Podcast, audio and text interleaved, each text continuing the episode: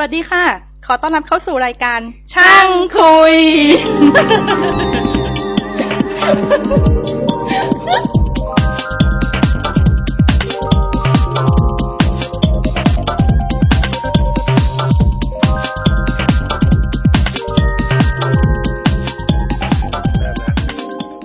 โอเค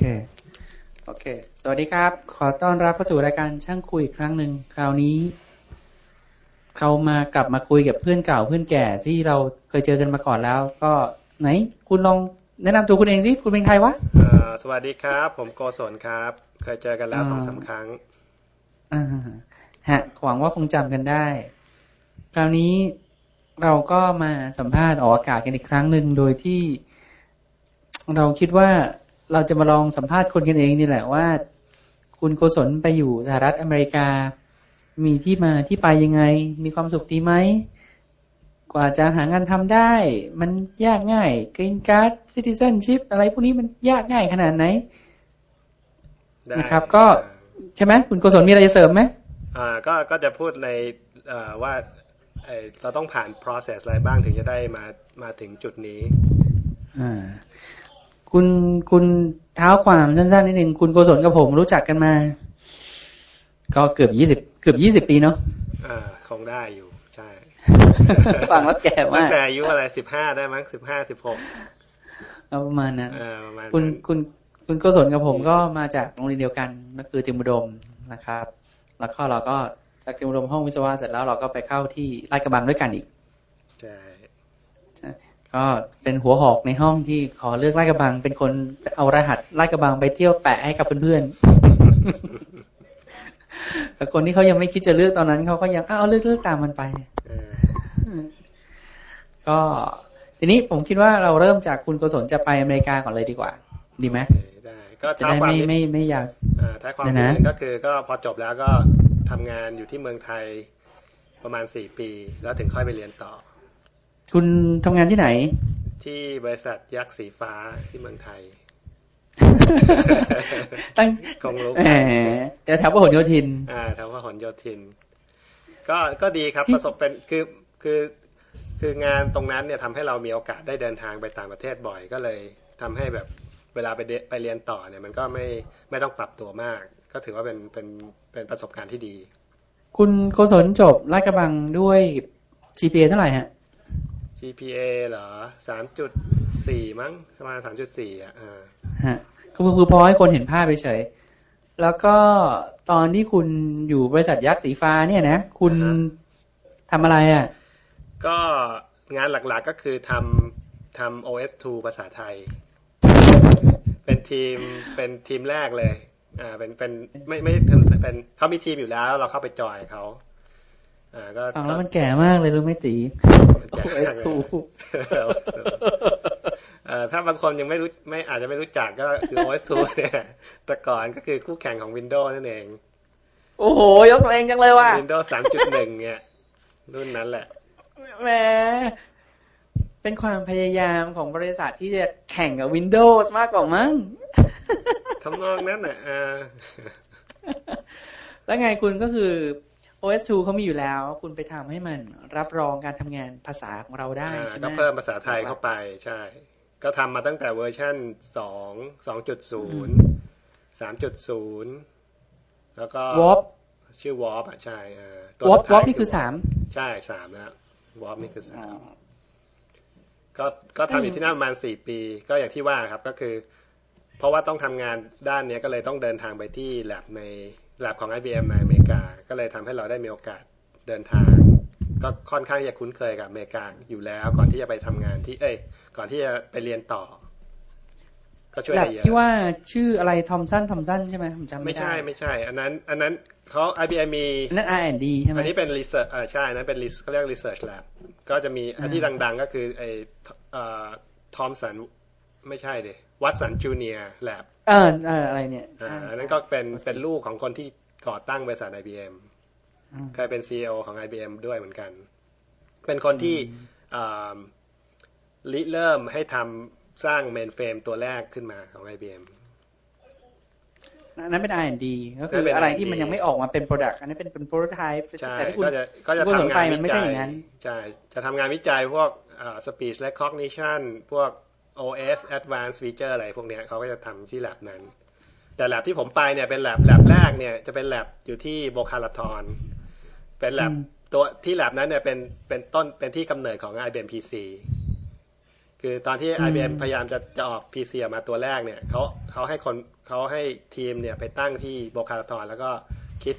คิดเอ่อค้นคว้าออกแบบดีไซน์ออกมาว่าจะให้ PC มีลักษณะเป็นยังไงเนี่ยก็ PC เริ่มที่ตรงจุดตรงนั้น แล้ว OS2 ก็เป็นส่วนหนึ่งของของทีมนั้นด้วยเหมือนกัน ก็เลยอยู่ที่อยู่ที่โบคาราทอน แล้วตอนหลังเขาก็เขาก็ยุบแลบนั้นไป เพราะว่าสถานการณ์ไม่ค่อยดีเท่าไหร่ก็เลยยุบแลบไปรวมกับอีกแลบหนึ่งที่อยู่ในเท็กซัสออสตินออสตินเท็กซัส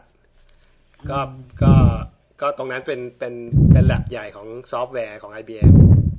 เขาก็เลยยุบทีมที่ Boca Raton เนี่ยแล้วก็มารวมกันที่ที่ออสตินเท็กซัสผมก็ได้ไปที่ตรงนั้นที่แลบนั้นด้วยเหมือนกัน ขอขอผมสนใจตรงตรง OS/2 นะผมขอใช้เวลาตรงนี้นิดหน่อยอือฮึเอ่อสุดท้ายแล้วเนี่ย OS/2 ได้เข้าไปอยู่เนี่ยเอาเอาแค่เมืองไทยนะฮะ OS2 ได้เข้าไปมีหน่วยงานไหนได้ใช้ซื้อไปใช้งานจริง ๆ จังๆไหมโอ้ยเยอะหรืว่าเป็นความพยายาม IBM เยอะเหมือนกันนะ แต่ว่าก็คือมันเป็นงานที่แบบไม่ค่อยไม่คือไม่ใช่เป็น IBM เนี่ยที่เมืองไทยเนี่ยสมัยนั้นเนี่ยก็จะก็จะค่อนข้างที่จะเอ่อเป็นที่ยอมรับของธุรกิจแล้วก็หน่วยงานของรัฐบาลใช่ป่ะเพราะทุกวันนี้ทุกวันนี้ก็ไม่ได้ต่างนะผมหมายถึงว่าเขาก็ยังเป็นที่ยอมรับสูงอะนะเออใช่ไหมใช่ใช่อ่าอ่าก็ก็ OS2 เนี่ยค่อนข้างประสบความสำเร็จในทางด้าน banking ก็คือสมัยนั้นเนี่ย ATM เกือบทุกตัวที่ IBM ขายเนี่ย ไม่ใช่เกือบทุกตัวทุกตัวที่ IBM ขายเนี่ย ก็ใช้ OS2 รุ่นใหม่ ๆ ของสมัยนั้นนะนะอ๋อเออก็ดาวน์โหลดด้วย OS2 แล้วก็ไอ้โปรเจกต์ที่ที่ที่คนรู้จักกันหน่อยก็ของกรมสรรพากร ที่ fail ไปแบบค่อนข้างคือเหรอที่เออใช่ที่ที่ IBM ไปสับคอนแท c t มาแล้วก็สุดท้ายแล้วก็ก็ไม่ได้ไม่ได้งานตามที่อ๋อที่หวังไว้อะอ๋อเออใช่ที่ใช่ค่อนข้างที่จะเป็นเรื่องน่าอายของบริษัท เอออันนั้นอันนั้นเป็นเคสที่ดังเหมือนกันนี่ใช่เป็นสแคมัยสซิดังก็คือเริ่มตอนเริ่มออกแบบเนี่ยเขาออกแบบให้ระบบทำงานกับเมนเฟรมแล้วพอทำไปได้สักสี่ปีเนี่ย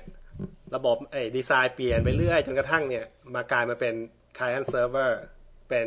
PC แล้วก็แล้วก็เซิร์ฟเวอร์เป็นรู้สึกจะเป็น AS 400 มั้งเป็นมินิคอมพิวเตอร์อืมคือระบบมันเปลี่ยนตลอดอะแล้วก็ในที่สุดก็คือเอ่อ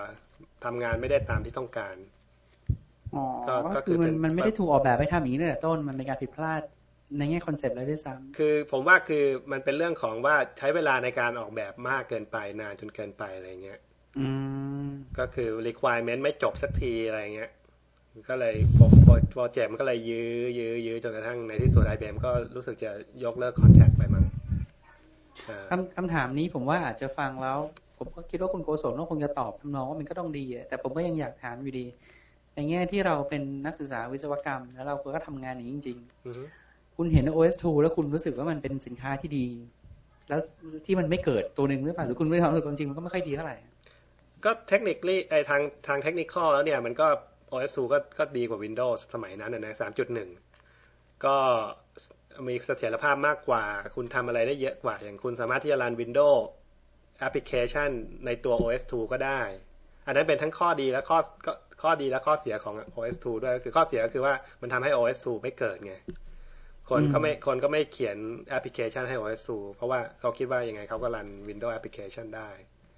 แล้วก็มันเป็นอืม OS ตัว OS ของ consumer ตัวแรกที่เป็นระบบ multitasking จริง ๆ เพราะฉะนั้นมันก็รันแอปพลิเคชันหลาย ๆ ตัวพร้อม ๆ กันได้เนี่ย โดยที่ โดยที่ไม่รู้สึกช้ามากอะ ขอขอแทรกนิดเดียวอือฮึถ้าถ้าคนที่ไม่ทันในยุคนั้นนะฮะคำว่า multitasking เนี่ย ผมยกตัวอย่าง สมัยนั้น Windows 3.11 คุณใส่ดิสเกตใน Drive A เข้าไปเนี่ย ทุกอย่างหยุดเลยนะ มันอ่านอ่าน Drive A ใช่นั่นคือตัวอย่างที่เห็นชัดมากที่สุดเลย แล้วในขณะที่ OS2 คุณใส่ Drive A แล้วคุณไปทำอย่างอื่นมันยังได้อยู่ถูกป่ะใช่ คุณ format drive เนี่ย แล้วคุณก็ขณะที่มัน format drive เนี่ยคุณก็ไปตอบอีเมล หรือว่าไปเขียน document อะไรพวกนี้ก็ยังทำได้อ่า ซึ่งซึ่งซึ่งสมัยนี้หลายๆคนคงจะนึกไม่ออกก็ไม่เห็นมีอะไรคือแต่ถ้าในสมัยนั้นเนี่ย ถ้าใครเคยใช้ Windows 3.1 ก็น่าจะน่าจะพอนึกออกอ๋อมันมันไม่ค่อยดีเท่าไหร่อะไรยังไง คือ OS รับความนิดหน่อยเดี๋ยวลืมเดี๋ยวเขาใช่จะไม่รู้กัน OS 2เนี่ยมันมันเกิดเร็วเกินไปไงสมัยมันเกิดมาอืมมันไม่ทันฮาร์ดแวร์ยังไม่ทันซอฟต์แวร์ฮาร์ดแวร์ยังช้าอยู่ แล้วก็หน่วยความจำยังแพงมากส มัยนั้นมีสักสองสองเมกก็สี่เมกก็ก็เจ๋งแล้วอะใช่ไหมแต่ OS 2เนี่ยรุ่นแรกๆเนี่ยโดยเฉพาะเวอร์ชันสองเนี่ยมันอย่างน้อยเนี่ยแปดเมกถึงจะ run ได้อืมในระดับที่น่าพอใจ ถ้าจะให้ดีต้องสิบหกเมกหรือสามสิบสองเมกอะไรอย่างเงี้ยอืมใช่ป่ะ มันก็สมัยนั้นก็มหาศาลใช่คนก็ไม่สามารถที่จะ afford ได้อืมแต่แต่พอมันก็เลยเกิดพอเวอร์ชัน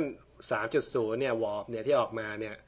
พอออกมาแล้วเนี่ยมันก็ requirement ก็ก็ลดลงก็คือ4เมกก็ run ได้แล้ว8เมกเนี่ย run ได้ได้ดีเลยอะไรเงี้ยแต่ว่าพอถึงจุดนั้นแล้วเนี่ยสามรู้สึกจะ 95 ก็จะออกแล้วมั้ง พอ Windows 95 ออกมาก็จบเลย จริงว่าก็สู้อะไรอ๋อเขาไม่ได้เหรอเออก็ก็ก็ถือว่าอ๋อก็ถือว่าคือออกมาเร็วเกินไปอะอืม ก็เป็นสถาปัตย์ก็ของดีชิ้นหนึ่งที่มันเออมันผิดที่ผิดเวลา แต่ทุกวันนี้ก็ยังมีคนใช้อยู่นะ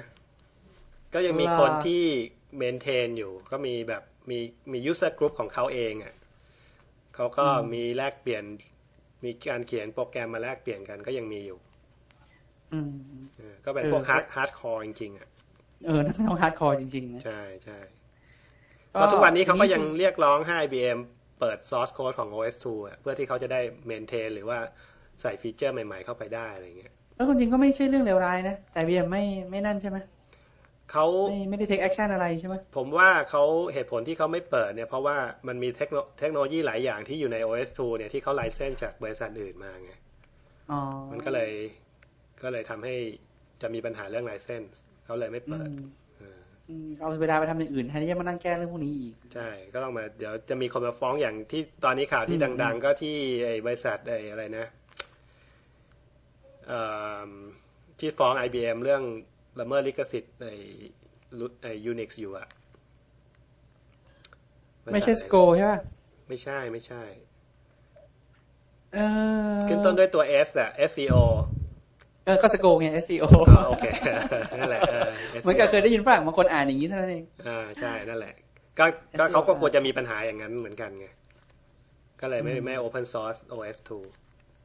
คุณ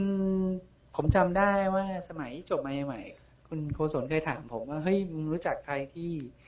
เก่งภาษาไทยไหมวะอ้าวทำไมอะมึงอยู่คอมพิวเตอร์ทำไรเนี่ยทำภาษาไทยกับ OS2 ตอนนั้นคุณต้องการคนที่จบอักษรหรืออะไรอย่างนั้นจริงๆเลยใช่ไหมอะไรเงี้ยอันนี้ text to speech ใช่ป่ะ2ใช่ ตอนนั้นพยายามจะตอนนั้นทำ speech recognition เกิดไหมเอ่อผมออกก่อนไม่ได้ทำอืมเสียดายเหมือนกันเนอะบ้านเราตรงนี้ไม่ค่อยเกิดเนอะเออก็มันต้องลองเทอมจริง ๆ นะ ต้องกล้าลงเงินทำอะไรเป็นเรื่องเป็นราวใช่ก็ก็เอ่อก็มันก็ใช้เงินค่อนข้างสูง แล้วตลาดเมืองไทยมันมันเล็กด้วยไงอืมรู้สึกว่าจุฬาทำอยู่นะเนี่ยตอนนั้นก็เคยคุยกับอาจารย์ที่จุฬาแล้วก็เขาก็ทำได้ระดับหนึ่งอะอืมแต่ก็ไม่เป็นพี่ไม่ไม่รู้ไม่รู้ต่อมันมันยังเป็นความพยายามอยู่อะนะอืม IBM มันอะมีเทคโนโลยีอยู่แล้วอืมแล้วก็ คือท่านได้มาเอาความรู้ของ ของโปรเจกต์ที่อาจารย์ที่จุฬาทำเนี่ยแล้วมารวมกับเทคโนโลยีของ IBM เนี่ย ผมว่าน่าจะไปได้ดี พูดถึงในวันนี้ถ้าเกิดมีใครจะรื้อมาทำอะไรบางอย่างก็ยังก็ยังทำไหวอะถูกไหมก็เป็นไปได้ใช่เออแล้วเทคโนโลยีมันก็ดีขึ้นเรื่อยๆแล้วแต่จริง ๆ แล้วเนี่ย ตอนนี้เนี่ยมันมีอ่า open source ของที่ที่เขาที่เขาเปิดเปิดเอ่อเขามี speech recognition engine ที่เป็น open source อะก็คือคุณสามารถที่จะไปพัฒนาบนตัวนั้นได้ ไม่ไม่จำเป็นต้องมาใช้ เทคโนโลยีของ IBM แล้วอะไรเงี้ยก็ไม่รู้มีคนทำอยู่หรือเปล่านะแต่ว่าตรงนั้นน่าจะเป็นทางที่ถ้าเกิดมีคนสนใจนะก็ตรงนั้นน่าจะเป็นจุดเริ่มต้นที่ดีอะอืมอะทีนี้พอจะไปอเมริกาละอ่าก็มันมีอะไรไปทริคว่าไงนะ มันมีอะไรไปทริคให้เกิดความรู้สึกว่าอยากไปแล้วก็หรือตั้งใจอยู่แล้ว นี่ก็อยู่นานเกินกว่าที่คิดด้วยซ้ำใช่สี่ปีก็ถือว่าเยอะนะสี่ปีคือคือตั้งใจทำจะงานจะไปอยู่แล้วตั้ง ก็แรกๆนี่ก็ไม่ได้ตั้งใจเท่าไหร่หรอกก็ตอนเริ่มทำงานใหม่ ๆ มันก็ก็ไม่คิดหรอกนะว่าตัวเองอยากจะไปเรียนเรียนต่อ แต่ว่าพอมาถึงจุดหนึ่งมันก็อิ่มตัวอย่างที่ว่าทำ OS2 มาต้องสี่ปีแล้วอะไรเงี้ย มันก็เราก็อยากจะหาอะไรใหม่ ๆทำก็ก็เลยตัดสินใจไปเรียนต่อ จริงตรงนี้เป็นบทเรียนคนเป็นหัวหน้าเหมือนกันนะมันจะทำยังไงให้คนอยู่กับองค์กรแล้วมันไม่รู้สึกเบื่อ ห้ามยากมากแล้วผมว่ามันเป็นเรื่องที่ยากมากเลยเออก็จิก็พยายามที่จะหาหาอะไรใหม่ ๆ ให้ตัวเองทำเหมือนกันนะ แต่ว่าคือ คือก็ก็อย่างที่ว่านะบริษัทใหญ่มันก็โปรเซสอะไรมันก็ช้าใช่ไหมอืมเราก็สมัยนั้นก็ยังเด็กอยู่มันก็ยังก็ไม่ทันใจเราอะไรเงี้ยเราก็เอองั้นเราไปหาอย่างอื่นทำดีกว่า อืมก็ตอนจะไปก็มีการเหนียวรั้งอะไรยังไงไหมก็ หรือว่าเขาโอ้โหไปเรียนต่อไม่รู้จะห้ามมันยังไงวะก็คงทำนองนั้นอะนะเออ ถ้าเกิดคุณไปบริษัทอื่นหรือว่าเขาคงดึงคุณได้ แต่บอกไปเรียนต่อเงียบเออ แล้วแล้วตอนไปนี่สมัครไปกี่ที่ ก็สมัครเอ่อกี่ที่นะ ประมาณสามสี่ที่อะ ตอนนั้นผม GPA คุณผ่านแล้วล่ะ ทีนี้ TOEFL กับ GRE ใช่ไหมเออตอนนั้นใช่ตอนนั้นจะตั้งใจจะเรียนทางด้านเทคนิคอยู่แล้วใช่ไหมคือวิศวะใช่ไหมใช่ใช่ไม่ได้จะไป MBA อะไรใช่ไหมเออไม่เคยคิดนะอ่าโอเคเออแล้วใช้ความพยายาม TOEFL กับกี่ครั้งกับ GRE หรือว่าเอาเท่าที่มีนี่แหละ ครั้งเดียวก็พอละโทเฟลนี่รู้สึกจะสอบครั้งแรกเนี่ยครั้งแรกนี่ก็คือเอาครั้งแรกเลยนะ สอบครั้งแรกเลยเนี่ย ไม่รู้ว่าเขาสอบกันยังไง ก็ ก็คือ สมัยนั้นเนี่ยคือมันมี part แรกใช่ไหมพอทำเสร็จปุ๊บเนี่ยเอ้ยยังไงวะเขาเขาให้ทำต่อเลยหรือยังไงเนี่ย แล้วไปคิดว่าเราต้องรอไง ก็เลยนั่งนั่งรออยู่เจ๊งเลยรอไปสักพักหนึ่งอะครึ่งเกือบครึ่งเกือบครึ่งหนึ่งแล้วถึงค่อยเริ่มทำ part สองอะไรเงี้ยก็เลยคะแนนข้างล่างออกมาไม่ค่อยดีเท่าไหร่อืมแล้วก็สอบอีกประมาณสักอีกสองครั้งมั้งอ่าแล้วก็แล้วก็สอบอีกสองครั้ง ครั้งที่สองเนี่ยได้ ห้าร้อยกว่าห้าร้อยเก้าสิบห้าร้อยเก้าสิบอืมก็ถือว่าดีมากห้าร้อยเก้าสิบอ่สามแล้วก็ แล้วก็ก็ใช้คะแนนนั้นนะเป็นตัวสมัคร แล้วก็แต่ว่าก็ยังไปสอบอีกครั้งหนึ่งครั้งครั้งที่ครั้งครั้งที่สามเนี่ยได้หกร้อยกว่าหกร้อยสามสิบมั้งหกร้อยสามสิบหกร้อยสามสามอะไรเนี่ยประมาณนั้นอะอืมแล้วก็เพเพอโรงเรียนที่ไปที่ที่ไปสมัครเนี่ย USC เนี่ยเขาบอกว่าถ้า TOEFL เกินหกร้อยเนี่ย คุณไม่ต้องเรียนภาษาอังกฤษ ก็เลยก็ถือว่าโชคดีไป เพราะว่าเอาคะแนนครั้งที่สามไปยื่นให้เขาใหม่เขาก็โอเคเขาก็เวฟให้ ตอนตอนคุณไปอเมริกาเขารับแล้วใช่ไหม USC รับแล้วรับแล้วใช่แล้วแล้วแล้วไงพอคุณไปสอบก่อนไปอะมันสอบก่อนไปอ๋อพอใช่พอเขารับเสร็จแล้วแล้วคุณมาสอบก่อนไปอีกทีแล้วปรากฏว่า เอ้ยมันเกินก็เลยยิ่งรีบรีบไปยื่นเลยอย่างนี้ใช่ไหมคือสอบครั้งที่สองเสร็จปุ๊บรู้คะแนน พอรู้คะแนนปุ๊บก็ใช้คะแนนนั้นนะส่งใบสมัครไปที่ USC แล้วก็ แล้วก็สอบคคืรั้องที่สา GPA มเขาก็รับอ่าโอเคอ่า USC เห็นโดยโปรเซสเขาเห็นเขาก็รับว่าล่ะเขาก็เห็นเออแล้ว GPA เขาเห็นคะแนนอย่างอื่นเขาก็รับอ่าใช่อ๋อส่วนโอเค แล้วครั้งที่สามนี่คือมันเหมือนกับว่าสมัครไว้แล้วไงอืมมันสมัครเผื่อไว้แล้วไงก็เลยก็เลยไปสอบอีกทีหนึ่งก็ดีเหมือนกันเออทีก็นี้ประหยัดเงินไปได้เยอะอะถ้าถ้าถ้าถ้าเออไม่ไม่จะไปถึงตรงนั้นว่า คือมันมีนักเรียนไทยที่ผมรู้จักบางคนเหมือนกัน ไม่ไม่ใช่บางคนอะไม่น้อยเลย คือ ไปตามระดับหน้าไปเรียนภาษาอังกฤษที่โน่นไปสมัครที่โน่นโจเฟลที่โน่นแล้วผมก็ได้ยินมาว่าอย่างเงี้ยมันจะกดดันสูงเครียดใช่คุณมีความเห็นอะไรตรงนี้ยังไงไหมหรือว่าเห็นโอ้โหเนี่ยฆ่าตัวตายกันหลายคนแล้วเตือนแล้วอย่าทำเลยหรือว่าก็กระช่างคงไม่ถึงขนาดฆ่าตัวตายอะนะ แต่ก็ แต่ก็ค่อนข้างที่จะเออก็ค่อนข้างที่จะกดดันเหมือนกัน โดยเฉพาะถ้ามี budget เอยมีงบประมาณที่ค่อนข้างจำกัดอะนะเพราะว่าเราก็ บางคนก็เห็นเห็นอยู่ว่าไปตั้งสองสามเทอมแล้วอะไรเนี้ยก็ยังเข้าเรียนไม่ได้ เพื่อนๆไปเรียนกันหมดแล้ว ตัวเองยังยังมานั่งสอบ TOEFL อยู่เลยอะไรเงี้ย ถ้าไม่เป็นคนคิดคิดมากแล้วพ่อมีเงินเยอะหน่อยก็ไม่เป็นไร แต่ถ้าบางคนที่แบบเออมันค่อนข้างจะงดงบมาจำกัดอย่างเงี้ย ก็น่าจะสอบอะไรให้เรียบร้อยก่อนที่เมืองไทยแล้วถึงค่อยมาที่อเมริกา ตอนตอนนั้นทำไมเลือก USC ทำไมเลือก USC เพราะว่าไอ้งี้มันแนะนำมา เพื่อนอีกคนนึงมันจบไปมียังตอเพื่นอนนั้นมีเพื่อนเรียนอยู่ที่ USC พอดีแล้วก็ ก็เขาก็แนะนำตอนนั้นมา ว่าตอนนั้นเลือกงฝั่ง USC ตะวันออกตะวันตกไหมล่ะ หรือว่าไม่ได้ไม่เลือกได้มองตรมางกนั้นเท่าไหร่เออก็ก็สมัครทั้งสองฝั่งอะ ก็ได้อีกที่หนึ่งก็อยู่ที่เดลาแวร์ U of Delaware เอออ๋อแต่ว่าก็เลยก็เลยเลือกอันเออแต่ USC ทีนี้มันแรงดีกว่าไงอืมเออก็เลยดัเลือกงกว่า USC เยอะเออแล้วก็อากาศก็ดีกว่าด้วย ไม่ร้อนเอ้ยไม่หนาวออันนี้คือไปด้วยทุนส่วนตัว ใช่ทุนส่วนตัว ตอนที่ไปเนี่ยตอนนั้นก็เงินเงินบาทกำลังตกพอดีเลยสี่สิบสี่สิบตอนจากยี่ห้าสอบตอนที่สอบ TOEFL เนี่ยสอบ TOEFL ครั้งแรกยังยี่ห้าบาทอยู่เลยหนึ่งเหรียญยังยี่ห้าบาทอยู่เลยพอจะไปแล้วเนี่ยหนึ่งเหรียญสี่สิบบาทเครียดแล้วเรียนไปได้เทอมหนึ่งหนึ่งเหรียญห้าสิบห้าบาทมันรู้สึกสูงสุด แม่บอกว่าจะกลับเมื่อไหร่เนี่ยเออก็ก็ก็ไปได้ถูกจังหวะมาก เออมากใช่แล้วแล้วแล้วพอไปถึงแล้ว เดี๋ยวนะ คุณโอเค ในแง่ของมหาวิทยาลัยคุณโกศลพร้อมแล้วล่ะอือฮึแต่ในแง่ของที่พักไปถึงจะไปอะไรยังไง เนี่ย คุณ หรือว่ามีคนรอรับในในระดับหนึ่งเลยมีเพื่อนที่โน่นที่สามารถไปพึ่งได้เลยหรือยังไงอ่าใช่ก็รู้จัก ก็อย่างที่ว่าไงก็คือเพื่อนเพื่อนเพื่อนรอที่อยู่รู้จักแล้วกันเนี่ย อยู่ที่เขาไปเขาเขาเขาย้ายไปที่อื่นแล้วเขาย้ายไปอยู่ที่ยูเพนแล้ว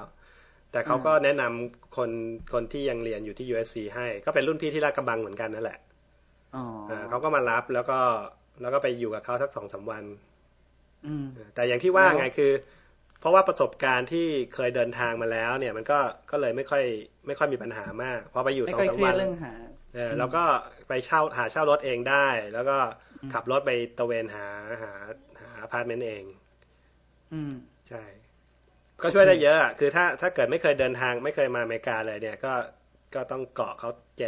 เขาไปไหนก็ต้องไปกับเขาด้วยอะไรเงี้ยความมั่นใจเรื่องการใช้ภาษา ใช่ความมั่นใจแล้วก็เราก็รู้ด้วยว่าระบบเขาเป็นยังไงอะไรเงี้ยมันก็มันก็มันก็ไม่ยากอืมเคยทำมาแล้ว เคยเดินทางมาแล้ว ก็ ตอนที่ไป ตอนที่เดินทาง IBM เนี่ยก็เดินทางคนเดียว ก็อืมก็ไม่มีใครมารับที่สนามบินอะไรเงี้ยพอไปถึงสนามบินแล้วก็ต้องไปเช่ารถเอาเอง แล้วก็ขับรถไปที่โรงแรมเองอะไรเงี้ย มันก็ช่วยตัวเองมาตลอดไงพอมาถึงมาเรียนเองจริง ๆ เนี่ยมันก็เลยก็เลยง่ายขึ้นอืมตอนนั้นมีความคิดจะไปทำงาน IBM ที่โน่นไหม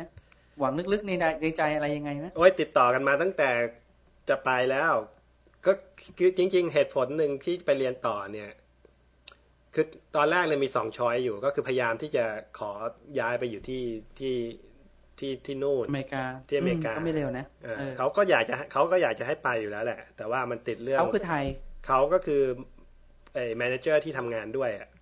ใช่ใช่แต่หมายความว่าเขานี่คือออฟฟิศที่เมืองไทยก็อยาก keep ไว้ใช่ไหมไม่ไม่ออฟฟิศเมืองไทยก็ให้เขาเขาก็สนับสนุนนะนะอ่าเออไม่ใช่เขาอยาก keep คุณไว้ไงคุณโกศลไว้ไง แต่ว่า headcount มันไปกินฝั่งไหน อะไรอย่างนี้ป่ะเป็นเรื่องทำนองนี้หรือเปล่าก็ไม่ได้บอกกับเขาตรงๆอะแต่เขาก็คือสนับสนุนคือคุยกับเพื่อนร่วมงานที่เป็นหัวหน้าเนี่ยเขาก็โอเค แต่ว่าหัวหน้าจริง ๆ เนี่ยเขาก็ยังเขาไม่ได้รู้เขาไม่รู้อะไรอ๋ออ่าแล้วไงต่อ ก็เออก็แต่ว่าคือติดปัญหาว่า IBM มันมีกฎกฎอยู่ว่าเออคุณจะต้องจบด็อกเตอร์อะไรนะเขาถึงจะ sponsorshipเขาถึงจะสปอนเซอร์ให้อะไรเงี้ยเพราะว่าอืมทำงานอเมริกามันต้องใช้ใบทำงานอะไรพวกนี้ด้วยใช่ไหมอืม ก็เลยก็เลยไม่ผ่าน ก็เลยต้องก็เลยมาเรียนต่ออ๋อแต่ในขณะเดียวกันถ้าเกิดคุณไปถึงที่โน่นแล้วคุณไปสมัครงานเริ่มใหม่จากศูนย์ก็อาจจะได้ ก็อาจจะได้ใช่หรือไม่ไม่ตั้งใจไม่ได้มองนั้นเลยช่างมันละเออราก็เรียนคือก่อนคือคือพอตัดสินใจมาเรียนแล้วเนี่ยก็ก็ก็ก็ตัดเลยคิดว่า ตอนนั้นก็ก็ยังสองจิตสองใจอยู่ว่าอยากจะเรียนจนถึงปริญญาเอกหรือเปล่า หรือว่าจบแค่โทก็พอแล้วค่อยหางานอะไรเงี้ย มาหางานทำในอเมริกา อืม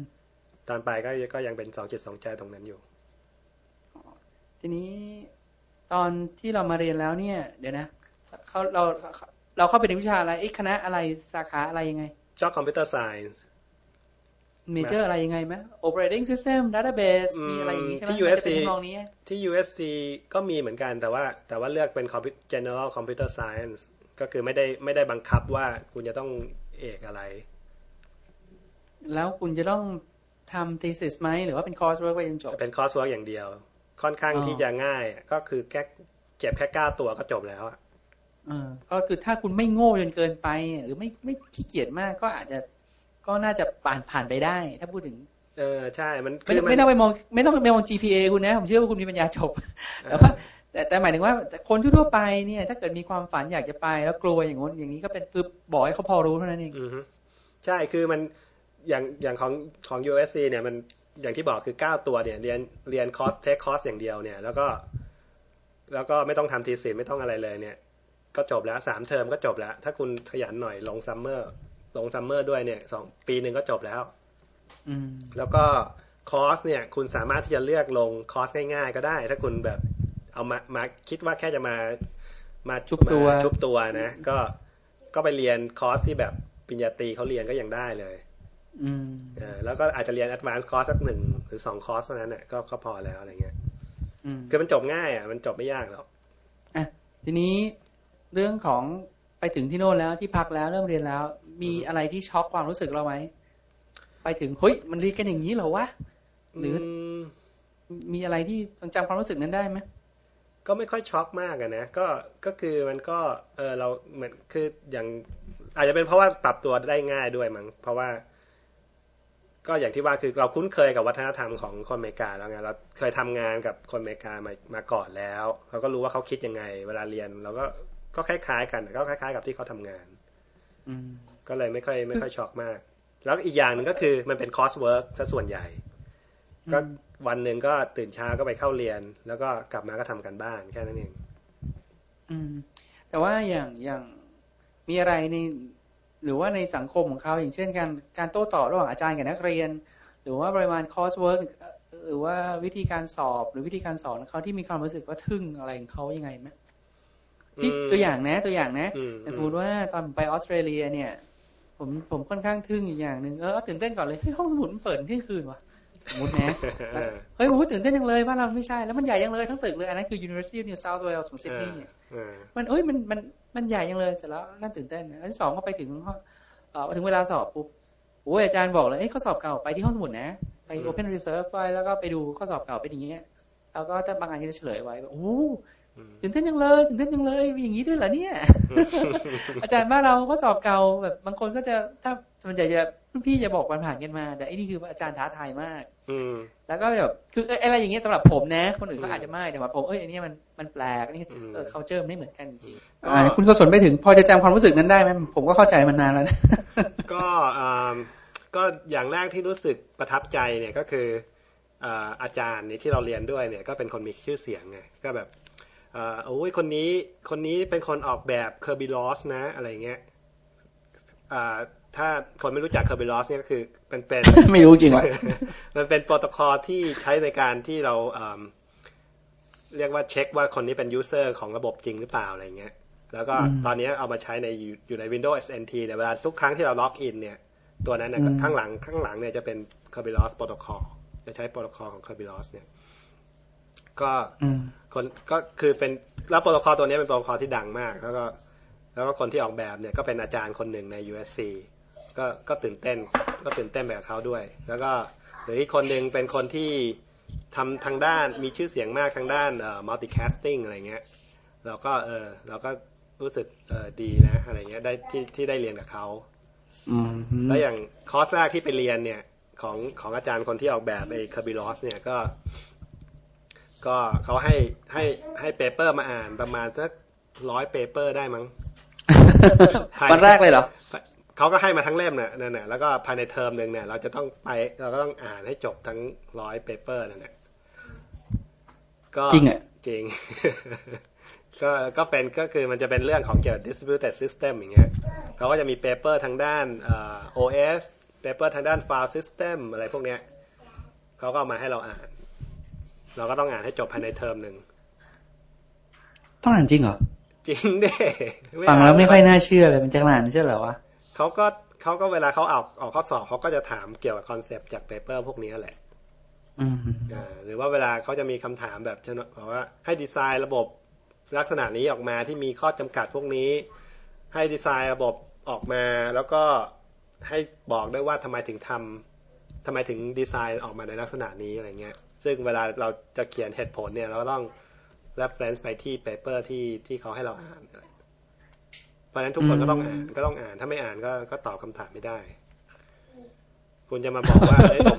ออกแบบนี้เพราะมันดีอย่างเงี้ยมันไม่ได้มันต้องต้องมี paper อ้างอิงมีที่มาที่ไปอ่ามีที่มาที่ให้เห็นไปว่าคุณ study มาจริงไม่ใช่ไม่มั่วมาอ่าก็ถึงค่อนข้างจะที่มีเหตุผลก็แล้วค่อนข้างที่จะ challenge เพราะว่าเป็นเป็นเทอมแรกที่เรียนแล้วก็ แล้วก็แล้วก็เจออย่างนี้เลยฮะเนี่ยประมาณร้อย paper เนี่ย อ๋อมันถึงเลยจึงจำได้ถึงทุกวันนี้ว่ามาถึงวันแรกร้อย paper อ่าก็คือไม่ใช่ต้องอ่านเสร็จภายในวันแรกนะแต่ว่าเออเออแต่ว่ามาถึงมันก็น่าตื่นเต้นพอสมควรอะนะใช่ก็คือ ก็คือแฟ้มเนี่ยใหญ่มากอะยังเก็บไว้อยู่เลย แล้วแล้วมีอย่างอื่นไหมล่ะที่รู้สึกว่ามันแปลกๆหรือตื่นเต้นแม้แต่การสอบผมไม่เคยได้ยินนะนะอืมมีคนบอกว่าที่อย่างเพื่อนผมจบวิศวะเกษตรที่เมืองไทยเนี่ยเขาเคยเจอข้อสอบเออ ผมไม่รู้ว่าเรียกอะไร มันเรียกว่าโอเพนแต่ว่าเหมือนกับว่าโอเพนแล้วก็ไปกินข้าวแล้วขึ้นมาตั้งข้อสอบสอบต่ออะไรอย่างเงี้ย อืมอืมเออเฮ้ยมันนี่เมืองไทยนะ แต่ว่าเอออืมเขาไม่เคยได้ยินเรื่องอย่างนี้มาก่อนเนี่ยเพื่อนว่าเนี่ยโดนวิศวะคอมเกษตรเจอมาอย่างคุณกุศลก็ก็ไม่มีอะไรตื่นเต้นอยู่ดีใช่ไหมก็คือธรรมดาคอร์สที่ผมเรียนไม่มีเขาไม่ต่างกับบ้านเราคอร์สที่ผมเรียนไม่มีแต่ว่าคอร์สที่คนอื่นเรียนน่ะมีเคยได้ยินอยู่เหมือนกัน คือแบบบางสอบกันเป็นวันอะไรอย่างเงี้ย ก็คือเข้าไปเลย อยากจะทำอะไรทำเอาหนังสือกี่เล่มเข้าไปเลย แล้วก็เนี่ยอยู่ไปเลยวันหนึ่งถึงเวลาก็มาส่ง เสร็จก็มาส่ง ก็ก็ก็แต่การเหมือนกัน การบ้านเยอะไหมการบ้านเยอะ เยอะ ก็อีกก็เนี่ยไอ้วิชาเนี้ยอย่างที่บอกเนี่ยร้อยเปเปอร์ แล้วก็ลงอ่าการบ้านที่ต้องทำต้องเขียนโปรแกรมเนี่ยก็จะมีงานให้ทำทุกทุกต้องมีงานให้ส่งทุกๆอาทิตย์อะส่งยังไงอะก็ ก็สัมมิททางก็ส่งอีเมลอะไรเงี้ยเขามีก็ที่อ่าที่โรงที่โรงเรียนเนี่ย ก็ใช้ Unix ก็ตอนนั้นก็เป็น Sun Workstation อืมก็ใช้เนี่ย ใช้ FTP เขาให้บ้างใช้อีเมลบ้างอะไรเงี้ยทางมหาวิทยาลัยให้อะไรนักศึกษาบ้างอะอะไรเงี้ยหมายถึงว่าใช้อินเทอร์เน็ตฟรี มีคอมพิวเตอร์ฟรีไหมหรือว่าอืมก็มี ตอนนั้นมันคงไม่มี Wi-Fi อะนะยังยังไม่มีหรอกอ่าก็แต่แต่เขาให้เขาให้อะไรเราบ้างอีเมล address ให้ไหมหรือต้องไป ใช่ ก็มีอีเมล address ก็มีคอมพิวเตอร์แลบซึ่งเป็นก็ตัวนั้นเออก็ตัวนั้นก็ตื่นเต้นเหมือนกัน เพราะว่าเป็นครั้งแรกที่เครื่องเคยเห็นซันเยอะขนาดนั้นหรอเออเขาก็นั่นขนาดคุณไปจาก IBM นะ อ่าใช่ ก็ IBM ก็ใช้ใช้ IBM ก็ใช้ PC เออแต่ก็มีแผนกที่ขาย Unix ARS หกร้อยหกพันอยู่เหมือนกัน แต่ว่าไม่เคยได้ไม่เคยใช้ไม่เคยไม่เคยใช้เครื่อง Unix มาก่อนไง อืมอ่าก็ที่โรงเรียนนั่นก็เขาก็มีเป็น lab เลย ก็ lab หนึ่งก็ก็เป็นเป็น Sun Workstation ทั้งหมดเลย ก็ค่อนข้างที่จะตื่นตาตื่นใจอยู่อยู่เหมือนกัน ตอนคุณจบราชกระบังวิศวะคอมพิวเตอร์ผมว่าความโหดของการบ้านก็ไม่ไม่ใช่น้อยเหมือนกันเนี่ยโอ้ยสู้ไม่ได้หรแล้อวกไปสู้ไม่ได้หรอกก็เออก็กำลังจะถามเลยอืมโหดกว่าเยอะเลยเลยหลายเท่าไหมหรือยังไงโอ้ยเยอะกว่า ก็ จริง ๆ ที่ลาดกระบังก็ไม่ได้การบ้านไม่ได้เยอะมากนะอืมไม่เยอะมากเท่าไหร่หรอกมาเทียบกับที่นี่แล้วเด็กๆเหมือนประถมกับมหาลัยอะไรเงี้ย เบาเลย เบาอ่าอืม แล้วแล้ว แต่ว่าพูดถึงความสามารถในการที่จะเข้าไปเรียนแข่งกับต่างชาติ เออเดี๋ยวก่อนอืมคุณไปเรียนวิศวะคอมพิวเตอร์ได้ computer science ที่ USC อือฮึเป็นหัวดำสักกี่คนเนี่ยเยเป็นอะฝรั่งเยอะไหมเอ่อไอ้แม่ไอ้มหาลัยเนี้ย เขาเรียกกันว่าเป็น Taiwanese University University คือคนคนเอเชียเนี่ยเยอะมาก คนจีนเนี่ยเยอะมาก จีนแผ่นดินใหญ่เลยใช่ไหมหรือฮ่องกง ทั้งจีนแผ่นดินใหญ่แล้วก็ไต้หวัน จีนไต้หวันเนี่ยเยอะเออฮ่องกงนี่ไม่ค่อยเยอะเท่าไหร่อ๋อเออแต่จีนแต่จีนไต้หวันกับแผ่นดินใหญ่เนี่ยเยอะโอ้ยคือในคลาสพูดจีนกันว่อนเลยดิเออก็ทำนองนั้นแหละก็คือแบบ จีน เยอะแล้วก็อินเดียก็จะเป็นอันดับสองอืมคือมันเป็นเรื่องปกติอยู่แล้วในมหาลัยของอเมริกาเนี่ยก็คือถ้าเป็นโดยเฉพาะเป็น graduate เอ่อโปรแกรมแล้วเนี่ย ส่วนใหญ่จะเป็นเอเชียเรียนอืมฝรั่งส่วนใหญ่ก็ก็ไม่ค่อยเรียนเท่าไหร่แล้ว ก็จะไปไม่เขาเขาไปเรียนภาคค่ำก็ก็ไปเรียน MBA ไม่ค่อยไม่ค่อยมีคนเรียนเทคนิคเท่าไหร่ จริงๆ คุณไปในยุคประมาณ98 97 98 99ประมาณนั้นใช่ไหมเก้าเจ็ดนะประมาณกำลังกำลังจะเริ่มต้นของ .com boom เลยนะ ใช่ไหมก็เริ่มแล้วแหละอ่าใช่ เริ่มแล้วถ้าอย่างนั้นคุณสามารถจะทำงานไปด้วยเรียนไปด้วยได้ไหมหรือว่าไม่ได้หาไม่ได้เพแต่ราะโอว่ากาสโอกาสมี เพราะว่าไม่ได้เพราะว่ามันเป็นกฎหมายเขาบังคับอยู่ว่าคุณทำงาน full time เอ้ยนอกแคมปัสไม่ได้ มันจะเข้มข้นขนาดนั้นเลยเหรอมันจะรู้เลยเหรออ่าเขาคือ ก็คือถ้าเป็นคนจะจ้างมันทำไม่ได้ใช่ไหม คนจะจ้างเนี่ยเขาจะต้องเช็คเขาต้องเช็คเอกสารเราไงแล้วก็อืมถ้าเกิดเขาไม่อยากเขาคือเขาไม่อยากจะมีปัญหาอยู่แล้วอะเขาไม่อยากจะมามาต้องมาทะเลาะกับอืม INS หรือว่ามามาตามไฟล์พวกเปเปอร์ฟอร์มอืมอะไรทั้งหลายเนี่ย เพื่อที่จะมาจ้าง intern คนเดียวอะไรเงี้ยมันไม่คุ้มกับเขาไงอืมก็ตอนนั้นไปเนี่แล้วตอนนั้นเนี่ยก็คือพอจบเทอมที่สองแล้วเนี่ย ก็สมัคร intern ที่ Microsoft อืมแล้วเขาแล้วเขาก็รับแล้ว แต่ว่าอืมใบทำงานเนี่ยมาไม่ทัน ก็เลยไม่ได้ทำก็เสียโอกาสไปแปลว่าอะไรไปทำงานมาไม่ทัน ก็เพราะว่าต้องก็ที่จะไปก็ที่จะไปทำงานได้เนี่ยต้องต้องขอใบทำงานด้วยไง แล้วมันใช้เวลาขอจากใครก็ขอจาก INS เนี่ย INS นี่คือออ immigration ของของอเมริกานะอ่าอ่าแต่ว่าแต่ว่า พอพอเราได้ทีหลังเรากลับไปที่ Microsoft อีกทีไม่ได้แล้วเหรอ มันก็ summer ก็จะหมดอยู่แล้วอะอ๋อเออมันก็ใช้เวลาประมาณสองสามเดือนกว่าจะได้กว่าจะได้ใบมา มันก็อืมเข้าไปครึ่งหนึ่งของ summer แล้ว มันก็ไม่เขาก็มันก็ไม่มีประโยชน์ที่จะไปอยู่แล้ว คือถ้าตอนนั้นได้ไปทำ Microsoft เนี่ย ป่านนี้ก็คงนั่งทำภาษาไทยอยู่ Microsoft อะก็ไม่แน่นะ เสร็จแล้วเสร็จแล้วพอไปเรียนแล้ว แล้วก็ไปเรียนเออเราตั้งใจถ้าคอร์สคุณบอกว่าหนึ่งปีจบ คุณก็คุณก็เห็นแล้วว่าคุณจะอยู่ประมาณหนึ่งปีใน USC อย่างน้อยผมผมกล่าวว่าประมาณปีครึ่งเพราะคือผมคิดว่าประมาณสามเทอมอะผมคงไม่ค งไม่ไม่ไม่ลง คือ คือถ้าจะให้จๆบไม่ตะบี้ตะบันให้มันรีบๆจบใช่ไหมคุณต้องลงสี่สี่หนึ่งอืมแล้วมันผมพอจะนึกออก มันทำได้สำหรับสาขาอื่นเนี่ยคอมพิวเตอร์เนี่ยทำไม่ได้ เพราะงานมันอืมเยอะ เยอะมาก อืมเออแค่สามตัวนี้ก็ก็แทบจะไม่มีเวลาแล้วล่ะ อืมก็มีรู้แล้จักวรู้จักเด็กคนหนึ่งที่เรียนอยู่ที่นั่นเขาเรียนเอกเอกแมทเรียนเอกไอเลขอะอืมก็ ไอคนนั้นเนี่ยสองเทอมจบ มันลงอืสี่มกับห้ามันลงสี่กับห้าไม่โอ้รู้โห มันบ้าไปเลยปะไม่รู้มันเรียนเข้าไปได้ยังไงเออแต่แล้วจบเกรดออกมาดีด้วยนะ ไม่ใช่เกรดห่วยๆนะอ่าเออเด็กไทยเนี่ยจะจะเก่งนะ ในแง่ของอืมวิชาการเนี่ยแต่ว่าในแง่ของเอ่อประสบการณ์ข้างนอกเนี่ยจะสู้คนชาติอื่นไม่ได้ อืมคำว่าชาติอื่นไม่ได้ดูเหมือนถ้าชาติจีนด้วยจีน ฮ่องกงอะไรเงี้ย อินเดียเนี่ยไต้หวันเนี่ยอ๋ออินเดีย อินเดียเนี่ยอินเดียนี่จะอินเดียนี่จะเก่งในแง่ของ street smart หาโอกาสให้ตัวเองเอ่าที่เรียกว่า street smart ใช่ไหมมันเก่งเออคือเขาเขาแบบแล้วก็คนจีนด้วยก็เหมือนกัน เพราะว่าคนจีนเนี่ยก็บางคนก็มาก็มาแบบไม่มีเงินมากอะไรเงี้ยเขาก็ต้องดิ้นรนเนี่ยเด็กไทยส่วนใหญ่ที่รู้จักเนี่ย โดยเฉพาะที่ที่ที่ไปเรียนช่วงนั้นเนี่ยก็ ก็ USC เนี่ยมันเป็นเป็นมันอยู่ของคนมีค่อนข้างมีเงินหน่อยอยู่แล้วแหละ ก็ส่วนใหญ่ก็จะแบบ ก็เรียนเขาเขาให้เรียนอะไรเราก็เรียนแค่นั้นแหละ แล้วก็ถึงเวลาก็ไม่ค่อยขวนขวายเท่าไหร่ คือเขามีงานอินเทอร์นก็ไม่ค่อยจะไปขนขวายหาทำหรือว่าถึงเวลาใกล้ๆจะจบแล้วก็ไม่ค่อยจะขนขวายที่จะหางานทำอะไรเงี้ย ก็จะรอ US มากกว่าเดี๋ยวถาม ลืมถามไปนิดนึง USC เนี่ย อยู่ในเมืองอะไรอะ ชื่ออยู่เมืลอองสอยู่ลอสแอนเจลิสอ๋ออย่าเลยอ่าอยู่จังหวัดที่เท่าไหร่นะเจ็ดสิบหกของเมืองไทยอะไรเงี้ยอ่ขนาดนั้นเลยเยอะมาก คนไทยประคุณมาไปณเจอคุณก็รู้สึกว่าเยอะจริงนักเรียนไทยที่ USC ตอนที่ผมอยู่เนี่ยประมาณสักร้อยคนได้มั้งร้อยคนร้อยคนอ่าประมาณร้อยคนนะอ่าซึ่งๆก็ไม่เยอะนะ เยอะเหรอเยอะเยอะถ้าเทียบกับตัวยูแล้วเนี่ย คือไม่ถ้าเทียบกับยูอื่นแล้วเนี่ยถือว่าเยอะ อ๋อเออแล้วก็ LA ก็ประมาณสักเท่าไหร่คนไทยก็เป็นแสนนะถึงล้านหรือเปล่าก็ไม่รู้ น่าจะถึงมั้งก็คือมีย่านหนึ่งใน LA เป็นของคนไทยเลยใช่ไหมมีไทยทาวน์อะไรอย่างนี้เลยใช่ใช่ไหมมีไทยทาวน์ไทยทาวน์นี่เพิ่งมาตั้งทีหลัง แต่ว่าคือคนไทยก็อยู่ตรงนั้นมานานแล้วแหละ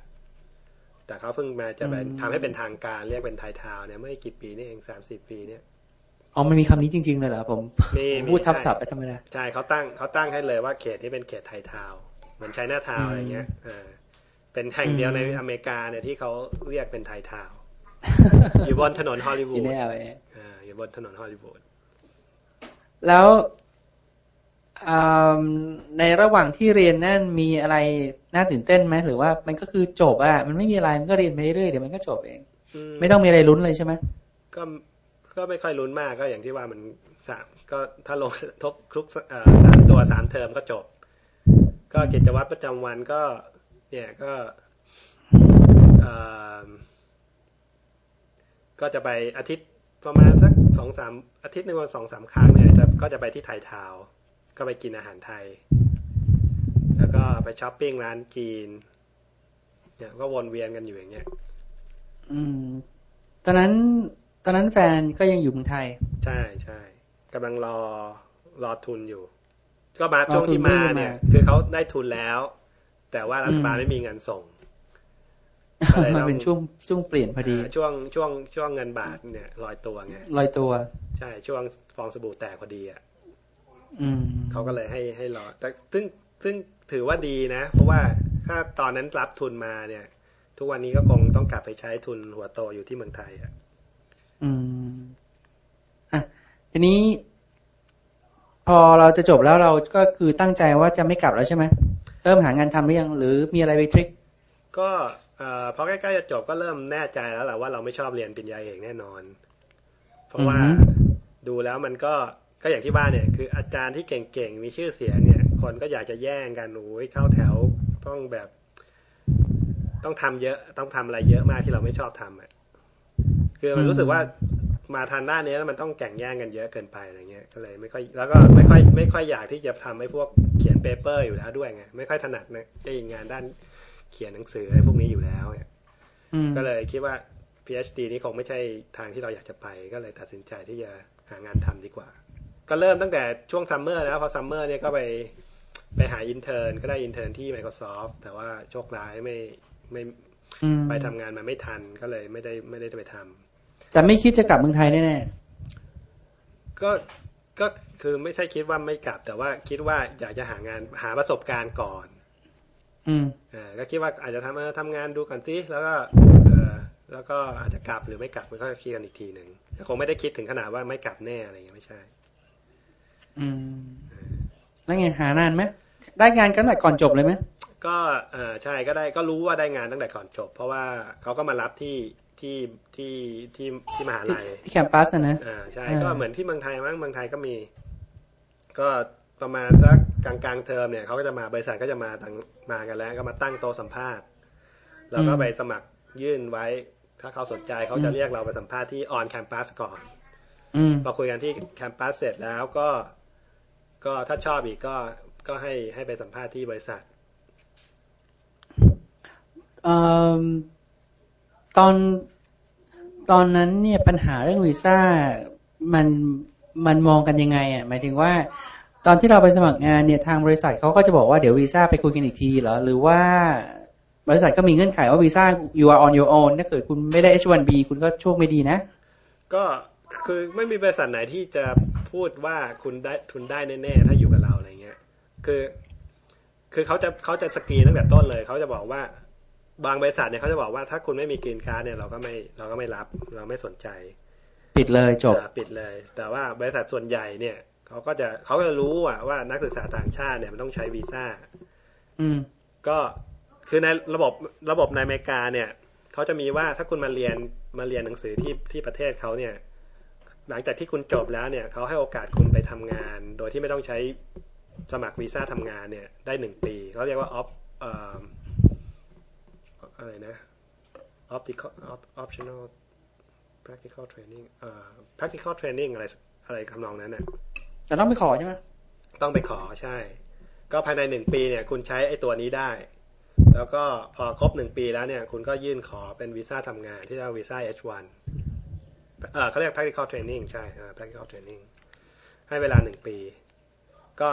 ก็ภายในหนึ่งปีเนี่ย ถ้าส่วนใหญ่เขาก็จะต่อให้อยู่แล้วอะไม่ไม่มีปัญหาหรอก วีซ่าไม่ใช่ไม่ใช่เรื่องสำคัญ ไม่ไม่ไม่ใช่ไม่ใช่ปัญหาหลักอืมมีในปัญหาทั้งหมด มีที่น้อยบริษัทอะที่บอกว่าต้องเป็นต้องมีกรีนการ์ดเท่านั้นถึงจะถึงจะรับ โอเค เพราะฉะนั้นก็คือพูดคือพูดก็เผื่อไว้เกิดใครฟังนั้นอ้าวคุณโกศลเวลาหมด โอเค ก็สำหรับอาทิตย์นี้ก็ก็ ก็แค่นี้ก่อนละกันคือ ตอนนี้คือคุณไปถึงอเมริกาแล้วคุณเรียนจบแล้วตอนนี้คือเริ่มหางานทำแล้วโอเค เดี๋ยวเดี๋ยวเรามาต่อกันอาทิตย์หน้าแล้วกัน ครับ โอเค คุณโกศลถ้าอย่างนั้นแล้วเดี๋ยวเดี๋ยวอาทิตย์หน้าเจอกันนะครับ ครับ สวัสดีครับ ครับครับสวัสดีครับ ก็ถ้าเกิดว่ามีคำถามนะฮะก็สามารถที่จะสอบถามเข้ามาได้นะครับ ที่ภาสกร at ช่างคุย .com นะฮะ p a s s a k o r n at ช่างคุย c h a n g k h u i com หรือไปหาคุณโกศลก็ได้ ถ้าอยากจะรู้ว่าคุณโกศล ผมอยู่ในสถานการณ์อย่างเงี้ย มีทางออกยังไงบ้าง ตอนนี้ผมอาจจะจะจบแล้วหรือว่าผมไม่จบ หรือผมจะหางานทำบ้างนะฮะ ก็ก็ที่คุณโกศลก็จะเป็น k o s o n โกศลธรรมดาเลย k o s o n at ช่างคุย com c h a n g k h u i com ถ้าจำอะไรไม่ได้จริง ๆ แล้วบังเอิญว่าฟังอยู่ในรถยนต์ หรือว่าใช้โทรศัพท์มือถือฟัง หรือว่าอยู่ในตำแหน่งที่ไม่สามารถจดได้เนี่ยง่ายที่สุดก็เข้าไปที่ Google นะครับ แล้วก็สะกดคำว่าช่างคุยภาษาไทยแหละชช้างไม่เอกสาอางงูควายสอุยักษ์ช่างคุยปุ๊บใน Google เนี่ยหน้าแรกจะเป็นชื่อเราแล้วละมันจะมีช่างคุย .com แล้วละแล้วก็จะมี address ของผมกับคุณโกศลอยู่ในนั้นนะก็จะเห็นว่ารายการอื่นด้วยเรามีอะไรกันบ้างนะครับ มีมีบางคนถามผมเหมือนกัน อันนี้ผมปล่อยคุณโกศลวางสายไปแล้ว มีบางคนก็ถามผมเหมือนกันว่าเอ่อคุณภาพเสียงเนี่ยน่าจะลดลงนะ เพื่อที่จะได้ไฟล์มันเล็กลง อืมหนึ่งคือ มันยังติดงานอย่างอื่นอยู่นั่นเองนะเลยยังไม่ได้ทำสองก็คือว่า ผมเคยลองฟังแล้วผมไม่ค่อยชอบอะนะแต่แต่ว่าผมก็เข้าใจนะ ถ้ามันจะทำให้เล็กลงแล้วคนโหลดได้มากขึ้น ที่จริงมันก็เป็นเรื่องดีอะ่ะ แล้วมันก็เป็นคำแนะนำที่ดีอะ่ะขอบคุณมากด้วยนะฮะ ก็ก็รับฟังแล้วก็จะพยายามครับจะพยายาม ตอนนี้กำลังจะทำหน้าเว็บใหม่อยู่ เพราะว่าหน้าตามันยังไม่ค่อยสวยงามเท่าไหร่ ก็อีกอย่างหนึ่งผมจะขอบอกคืออันอันสำหรับเทปนี้เราผมไม่ได้ใส่โฆษณาของรายการอื่นในของเราลงไปเพราะผมมีความรู้สึกมันเริ่มยาวล้วทีนี้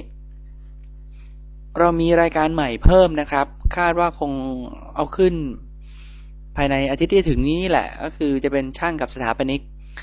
อันนั้นจะเป็นวิศวกรโยธานะครับ คุยกับสถาปนิก แล้วก็ในเทปแรก ๆ เนี่ยจะเป็นผมเข้าไปเป็นผู้ร่วมดำเนินรายการด้วย เพื่อ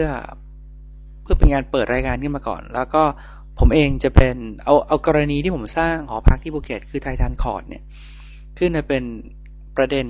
แล้วก็เล่าให้ฟังว่าผมเจอปัญหาอะไรยังไงบ้าง แล้วก็ คุณใช้ใช้เนี่ยซึ่งเป็นวิศวกรโยธาในตอนต้นไปช่วยตั้งแต่ซื้อที่ดินเขาจะมาเล่าว่าเนี่ยข้อผิดพลาดหรือว่าสิ่งที่ควรจะทำเป็นยังไง แล้วก็จะมีคุณตาซึ่งเป็นสถาปนิกที่ตกแต่งเนี่ยก็จะมีก็จะให้ความเห็นนะครับ เราบันทึกเทปเสร็จไปแล้ว เราบันทึกเสร็จไปแล้วก็เลย ก็ตัวตัวตัวเนื้อหาผมว่าก็น่าสนใจนะสำหรับคนที่ที่สนใจงานก่อสร้างนะฮะผมไม่แน่ใจผม ว่าต่อไปเราจะออกมาเป็นรายการในเพศไหน แต่ว่า ผมพยายามจะให้เป็น